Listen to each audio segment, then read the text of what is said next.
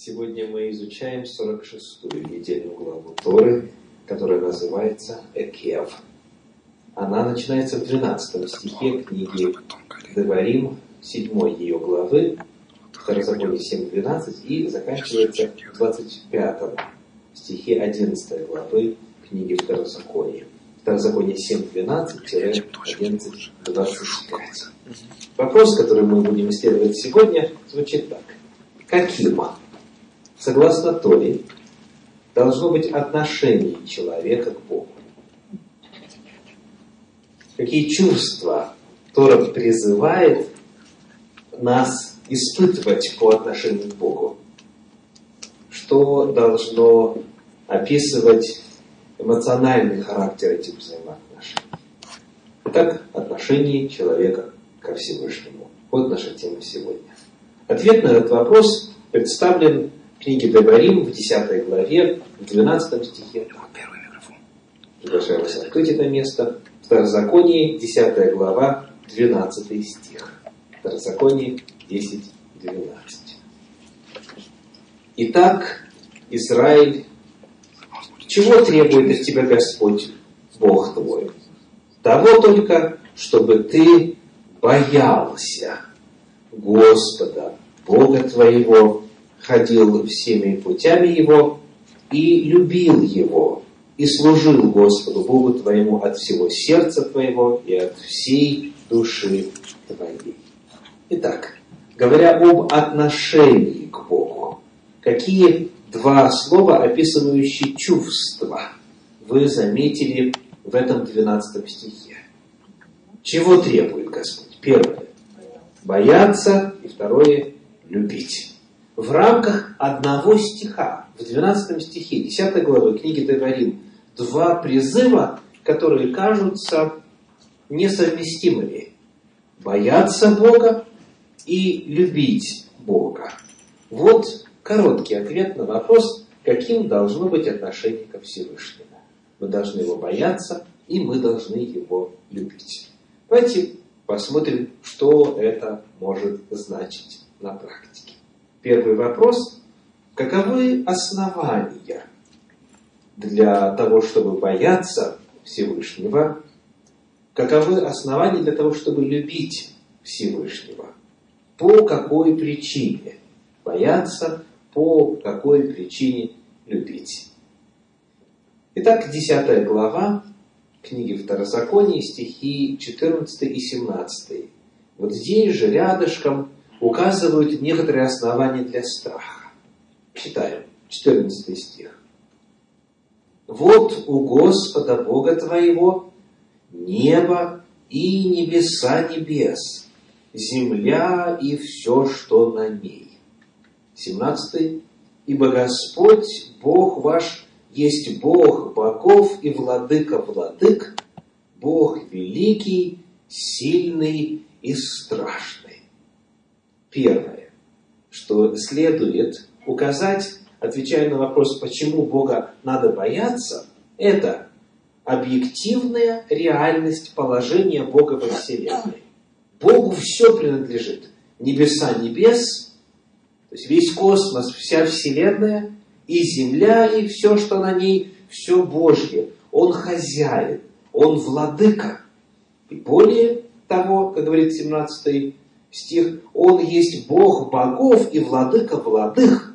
То есть Он выше всех существ, всех, кто какой-либо властью обладает. На земле ли, на небе ли, Он выше, больше, значительнее всех. Он есть Бог сильный и страшный. Потому первая причина – это просто указание того, как во Вселенной устроено все. Согласны мы или не согласны, Бог вверху, а мы внизу. Бог намного нас могущественнее, Он превосходит нас по всем параметрам. Это данность. Он и сильный, и страшный, могущественный, Он все вышний, все Его. Потому знает Бога человек или не знает, вот Бог такой. И выбор здесь отсутствует. Это просто существует. Далее, продолжая искать ответ на вопрос, почему Бога надо бояться, в 10 главе книги Второзакония в 21 стихе сказано так. Второзаконие 10.21. Он хвала твоя, и он Бог твой, который сделал с тобою те великие и страшные дела, какие видели глаза твои. Это основание уже несколько иного порядка. Если первое – это указание на то, каков Бог в принципе, во Вселенной, в космосе, то здесь уже указание на конкретные действия этого Бога в жизни конкретных людей. Посмотрим еще раз. Он сделал с тобою те великие и страшные дела, какие видели глаза твои. Моисей таким образом обращается к опыту израильтян. Он говорит, вы видели, слышали, ощутили, испытали, насколько Бог страшен. И в действительности, если вспомнить все, что происходило, чего стоит только вот явление Всевышнего на горе Синай, это всех повергло в трепет. А перед этим все чудеса и знамения в природе, в мире людей, животных и так далее. То есть человек, сталкиваясь с Божьим всемогуществом, на собственном опыте знает, что Бог на самом деле величественен, могуществен и есть основание для страха. Потому, говоря о причинах, которые сама Тора указывает, мы находим две. Во-первых, общего плана, каков Бог, а во-вторых, то, как Бог являет себя в жизни человека и как Он являет себя, подтверждает истину общего плана. Он великий и страшный. Он делал с тобой такие дела, от которых на самом деле можно испугаться. Посмотрим, как на эту тему пишут комментаторы Торы. Во-первых, хочу привести для вас высказывание Равина по имени Ицхак Зильбер. Он говорит, бояться Бога означает знать, что есть высшая сила, которой надо подчиняться. Человек подчиненный, он ниже.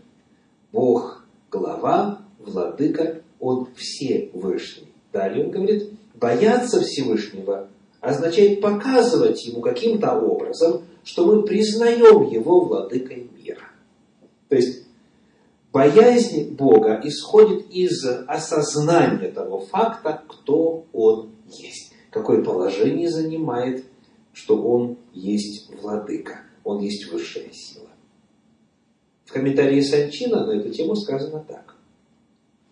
Сказано в книге Мишлей, это притчи, Первая глава, 7 стих. Притча 1.7. Ерат Адонай Рейшит Даат. 1.7. Кто помнит наизусть? Начало мудрости, страх Господень. Или в еврейском переводе трепет пред Господом начало познания. Трепет пред Господом. Мудрецы часто пользуются понятием Ират Шамай, трепет перед небесами – которые они понимают как неослабевающие религиозные чувства. Вот что в иудаизме означает страх Божий, или страх Господень, или страх перед Богом. Запомнили? Неослабевающие религиозные чувства.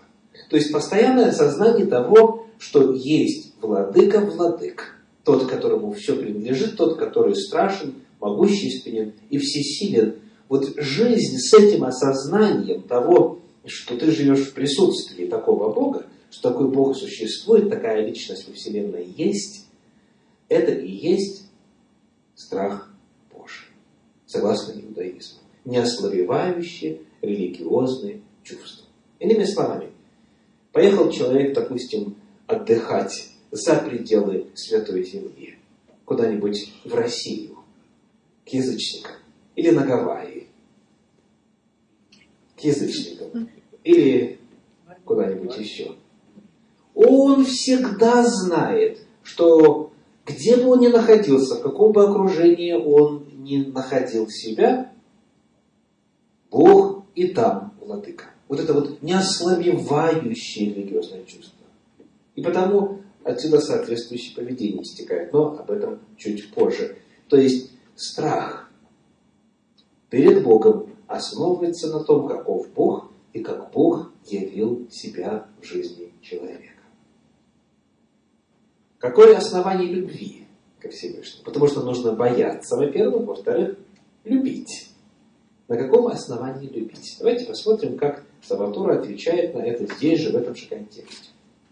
Десятая глава книги Деварим, 15 стих. Второзаконие 10, 15. Сказано, «Но только отцов твоих принял Господь и возлюбил их, и избрал вас, семя их после них, из всех народов, как ныне видишь». Эта фраза указывает на Божьи действия. Бог принял Далее. Возлюбил и избрал. Бог совершил конкретные действия по отношению к тому народу, который Он призывает его любить. То есть Бог вначале возлюбил, принял, возлюбил, избрал. В 22 стихе этой же 10 главы сказано, «В 70 душах пришли отцы твои в Египет, а ныне Господь Бог твой сделал тебя многочисленным, как звезды небесные. Вновь что описывается? Как Бог действует, как Бог благословляет, как Бог совершает чудеса. Ибо поистину от такого малого числа, от 70 человек, расплодиться до порядка двух миллионов за короткий промежуток времени, это на самом деле реальное свидетельство Божьего чуда, о чем мы в свое время подробно говорили. Так вот, вновь сказано, Бог сделал тебя многочисленным. Далее, 11 глава стихи со 2 по 7, 11 глава, стихи со 2 по 7, продолжение этого же разговора. «И вспомните ныне, ибо я говорю не с сынами вашими, которые не знают и не видели наказание Господа Бога вашего, его величие, его крепкую руку и высокую мышцу его, знамения его и дела его, которые он сделал среди Египта с фараоном, царем египетским, и со всей землей его. И что он сделал с войсками египетским, с конями его и колесницами его, которых он потопил в водах Черного моря, когда они гнались за вами. И погубил их Господь даже до сегодня и что Он делал для вас в пустыне, доколе вы не дошли до места сего, и что Он сделал с Дафаном и Авероном, сынами Илиава, сына Рувимова, когда земля разверзла уста свои, и среди всего Израиля поглотила их, и семейство их, и шатры их, и все имущество их, которое было у них. Ибо глаза ваши видели все великие дела Господа, которые Он сделал. Все дела, которые здесь перечислены, это были дела в пользу Израиля. Это были дела в пользу тех, кто желает Господу слушать. И Египет был поражен, и фараон его войско утонуло, и все, что в пустыне Господь делал для охраны народа, и так далее, и так далее. Все это есть доказательство чего? Божьей любви. Потому вновь мы видим, как Моисей здесь ссылается на опыт израильтян. Он говорит, Бог в вашей жизни явил свою заботу, любовь, охрану, благословение. И потому есть смысл его за это любить. Итак, он вновь апеллирует к опыту народа. Он говорит, вы знаете Бога как любящего Бога, как того, кто благ и милостив и благотворит вам. Вот эта мысль о том, что наша любовь к Богу есть только отклик на Божью любовь, очень ярко подается и в новозаветных посланиях, в апостольских посланиях. 1 Иоанна 4 глава 19 стих. 1 Иоанна 4, 19. «Будем любить Его, потому что Он прежде возлюбил нас». Итак, любовь человека к Богу, 1 Иоанна 4, 19, есть по сути своей отклик на Божью любовь к человеку. Очень важно здесь отметить, что и бояться Бога, и любить Бога Тора призывает человека, вспоминая опыт человека. То есть Бог вначале как-то себя проявляет. Он вначале дает себя познать. И во свете того, что человек о Боге узнал, Бог призывает откликнуться. Это чрезвычайно важно.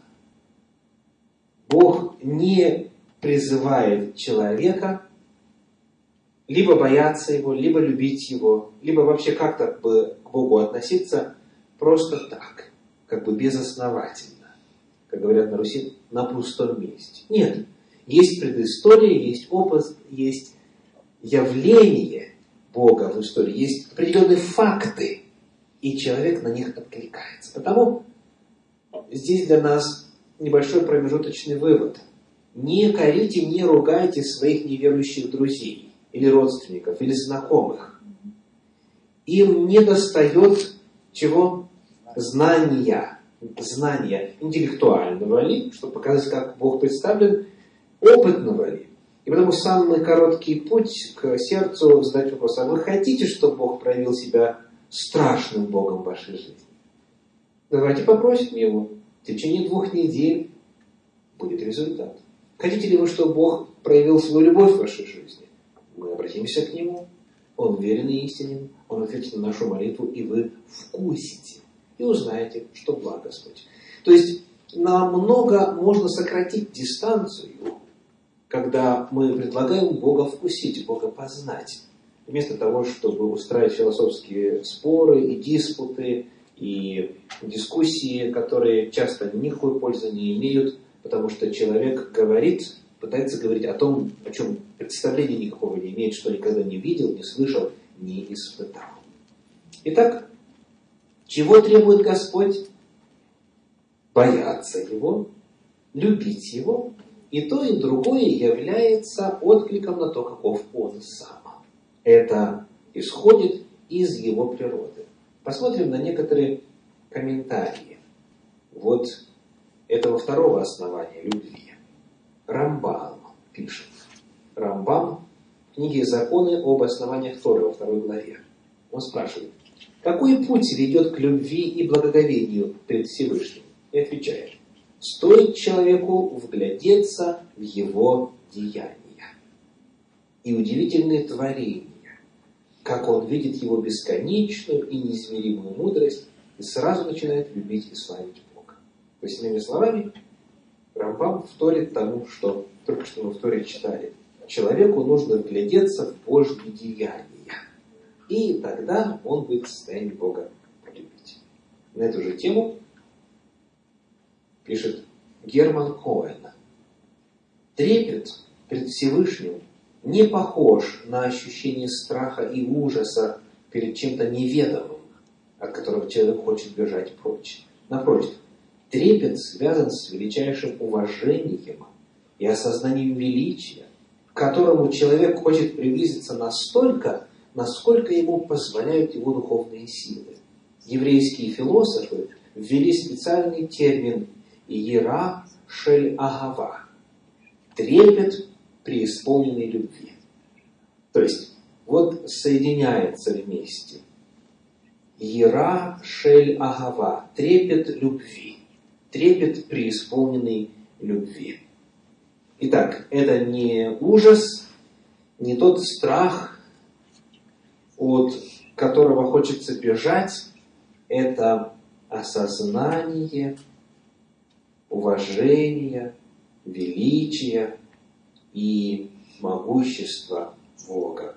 С одной стороны, с другой стороны, осознание любви Божьей, благости Его, милосердия Его. И потом получается вот такое понятие – страх любви. Трепет, трепет преисполненной любви. Мы с вами сегодня Отвечая на вопрос, каким должно быть отношение к Богу, увидев, что, во-первых, это страх, во-вторых, это любовь, указали основания, которые даны непосредственно в Торе. И для одного, и для другого. Теперь, как же выражается по отношению к Богу страх, как выражается по отношению к Богу любовь? Как по замыслу Творца страх к Нему и любовь к Нему должны выражаться? Давайте посмотрим вновь на наш отрывок. Десятая глава книги Второзакония, стихи 12 и 13. Десятая глава, стихи 12 и 13. Итак, Израиль, чего требует от тебя Господь Бог твой? Того только, чтобы ты боялся Господа Бога твоего, ходил всеми путями Его. Итак, в чем здесь выражается страх? Что значит бояться? Ходить всеми путями Его. То есть, иными словами, соблюдать Его волю. Страх ко Всевышнему выражается в соблюдении Его заповедей. Об этом уже чуть ранее, в пятой главе книги Второзакония, 29 стих. Второзаконие 5.29. «О, если бы сердце у них было таково, чтобы бояться меня и соблюдать все заповеди мои во все дни, дабы хорошо было им и сынам их навек». Вновь, бояться означает соблюдать все заповеди Божьи. Потому короткий библейский ответ на вопрос, как же выражать по отношению к Богу страх, означает соблюдать Его волю, ходить Его путем, жить по Его заповедям. Как пишет Ицхак Зильбер, бояться Всевышнего означает показывать ему каким-то образом, что мы признаем его владыкой мира. А как это можно сделать? Вот несколько вариантов. Просить у него, именно и только у него, чтобы он удовлетворял наши нужды, помогал нам в жизни. Таким образом мы признаем его владыкой. Молясь, человек должен помнить, пред кем он стоит и к кому обращается к Богу, царю над царями царей. Он должен излагать ему свои просьбы с трепетом и благодарить за все. Благодарность Творцу постоянно присущие богобоязненному человеку чувства. Такой человек с уважением относится к заповедям, то есть тот, кто боится Бога. Он чтит субботу и праздники, и вдумчиво готовится к ним – он глубоко уважает людей, изучающих Тору и так далее. То есть страх Богу выражается в чем-то конкретном. Если он владыка, значит признание его владыкой будет выражаться в послушании закона, законам этого владыки. Мудрецы Талмуда разъясняют, переводя интересную притчу. На кого похож человек, который преуспевает в учении, но нет у него трепета пред небесами? на владельца дома, в распоряжении которого находятся ключи от внутренних комнат. Но ключ от входных дверей он потерял. Какую ценность представляют собой ключи от внутренних комнат? То есть, если человек Бога знает, учение изучает, Тору узнает, но нет вот этого постоянного религиозного чувства, а осознание близости и пребывания рядом Всевышнего, если нет вот этого страха, трепета перед Богом в библейском его смысле, то тогда все знания не имеют никакого смысла, если нет отношения правильного, если нет взаимоотношений правильных. Итак, в чем выражается страх к Богу? В соблюдении Его заповедей. В чем же выражается любовь к? Книга Второзакония, 10 глава, стихи 12 и 13. Вновь читаем. 10 глава, 12 и 13 и любил Его, и служил Господу Богу твоему от всего сердца твоего и от всей души твоей, чтобы соблюдал заповеди Господа и постановления Его, которые заповедую тебе, дабы тебе было хорошо. Итак, что значит любить Бога? Соблюдать Его заповеди. Любить Бога значит соблюдать Его заповеди. 11 глава, 1 стих, где же рядышком. Итак, люби Господа Бога твоего и соблюдай, что повелено им соблюдать, и постановления его, и законы его, и заповеди его во все дни. Из книги Псалтирь, 96 глава, Псалом 96, сейчас уточним стих, 10. Псалом 96, 10. «Любящие Господа, ненавидьте зло». Любящие Господа, ненавидьте зло. Итак, вновь. Оказывается, как и страх, так и любовь к Богу выражается в соблюдении Его постановлений, заповедей, в соблюдении Его воли. Ицхак Зильбер об этом пишет так, как на практике проявляется Богу любовь. Любить же Бога означает испытывать постоянное желание думать о Нем, говорить о Нем, обращаться к Нему, как бывает с человеком, который любит жену или сына. Даже упомянуть о них для него удовольствие. Эта любовь дает постоянное чувство радости от молитвы, от доброго дела, угодного Всевышнему, от занятий его учением. Любящий Бога хочет знать Тору, чтобы научиться служить тому, кого он любит. Для него нет большего удовольствия, чем учить ее и вникать во все ее тонкости. Он радуется, когда совершает доброе дело, потому что оно приятно тому, кого он любит. Он чувствует радость, когда молится. Мидраш Шохар Тов приводит слова Раби Айбу. Когда стоишь и молишься, сердце твое должно быть веселым, ибо молишься Богу, которому подобного нет. Гирш об этом пишет так. Страх и любовь, этот богобоязненный образ жизни, это служение Богу всем сердцем и душой могут быть осуществлены на практике лишь через скрупулезное соблюдение божественных законов и заповедей, которые были сообщены нам через Моше.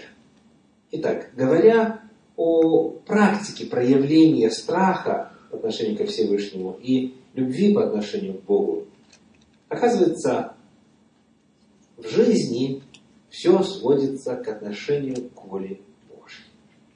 Когда человек исполняет заповеди, тем самым он признает свое уважение, свое почтение Бога, потому что он владыка. Когда он соблюдает заповеди, он знает, что владыке это приятно, и это есть проявление любви. То есть соблюдение воли Божьей, оно реализует на практике и страх, почтение, уважение к Богу, и любовь и преданность Ему. Говоря о том, как же выражается страх и любовь по отношению к Богу на практике, давайте укажем еще один очень важный момент касательно уровней соблюдения Божьего закона. Бытует в некоторых направлениях христианства, в частности, преимущественно, такое понятие о том, что Тора, Ветхий Завет – это религия дела – Соблюдай, соблюдай, исполняй, исполняй. Если нет, порвем камнями и грех твой на тебе. То есть, многие полагают, что в Ветхом Завете, в Торе человек спасается исключительно делами. Он как бы делами милость Божью к себе зарабатывает. И потому то, что я сейчас скажу, оно должно помочь знакомым вот с этой концепцией преодолеть это искаженное понимание. Итак, уровни соблюдения. Второзаконие, 10 глава, 12 стих. Итак, Израиль, чего требует от тебя Господь Бог твой? Того только, чтобы ты боялся Господа Бога твоего, ходил всеми путями Его и любил Его, и служил Господу Богу твоему, что дальше? От всего сердца твоего и от всей души твоей. То есть, обратите внимание, да, надо соблюдать заповедь. Да, нужно исполнять Божью волю. Да, нужно жить по Торе. Но это не на уровне поступков ожидается, а на уровне всего естества. Сказано как? От всего сердца твоего и от всей души твоей. Вот какое служение постулируется, вот какое служение предписывается. Потому нигде и никогда невозможен такой подход, при котором человек говорит, хорошо, я просто сейчас сделаю раз, два, три, четыре, пять, Бог меня за это спасет. Согласно Торе это невозможно. Если человек служит Господу только лишь внешне, а не сердцем и душой, то заповедь он не исполняет. То есть все Божьи заповеди, они изначально даны на очень глубоком, основательном уровне, когда человек и внутренне, и внешне служит Всевышнему. 16 стих 10 главы об этом говорит так. 16, 10. 16 стих 10 главы. Итак, обрежьте крайнюю плоть сердца вашего, и не будьте впредь жестоковыйны. Обрежьте крайнюю плоть сердца вашего. Этот образ, естественно, построен на древнейшем обряде обрезания.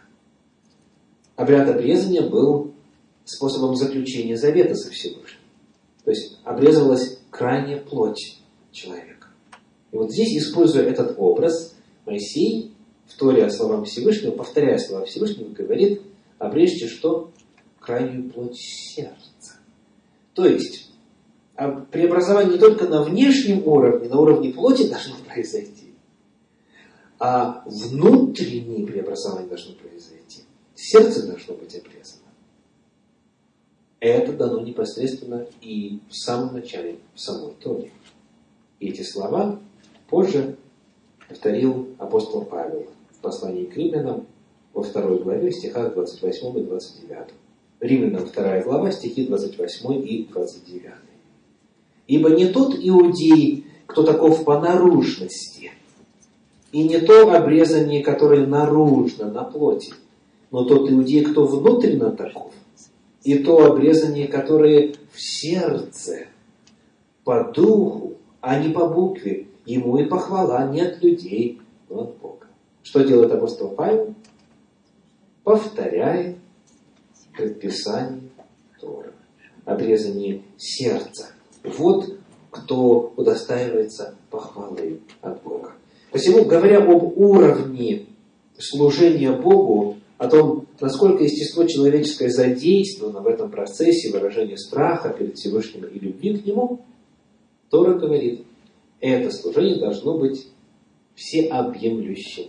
От всего сердца, от всей души. Преобразование должно идти на самом глубочайшем, глубинном уровне человеческого естества. И, наконец, коротко, цель. Бояться Бога, любить Его. Для чего? Почему Всевышний хочет этого и требует этого, ожидает 10 глава книги Второзакония, 13 стих. 10-13. Чтобы соблюдал заповеди Господа и постановления Его, которые сегодня заповедую тебе, дабы тебе было хорошо. Вот цель. Божьи законы даны, чтобы нам было хорошо. Вот простая цель, что касается человека. Дальше, в, 10, в 11 главе, Второзаконие 11 глава стихи с 13 по 15, эта цель описана так. Если вы будете слушать заповеди мои, которые заповедую вам сегодня, любить Господа Бога вашего и служить Ему от всего сердца вашего и от всей души вашей, то дам земле вашей дождь в свое время, ранний и поздний, и ты соберешь хлеб твой, и вино твое, и елей твой, и дам траву на поле твоем для скота твоего, и будешь есть и насыщаться. Господь говорит, бойся меня, люби меня, и тогда тебе же самому будет хорошо. Заповеди даны для блага человеку. Любые Божьи предписания даны для того, чтобы нам было хорошо, дабы хорошо было им и сынам их вовек, говорит книга Второзакония. Потому, говоря о цели, будем помнить, что хоть, может быть, и выглядит это как нечто, что Бог для себя требует, бояться Его и любить Его, на самом деле Он создал нас так, что когда мы испытываем по отношению к нему эти чувства и, соответственно, их выражаем на практике, это нам же приносит благо. Вот это ответ на вопрос, каким должно быть отношение ко Всевышнему, на каком основании, как оно выражается и к чему приводит. Аминь.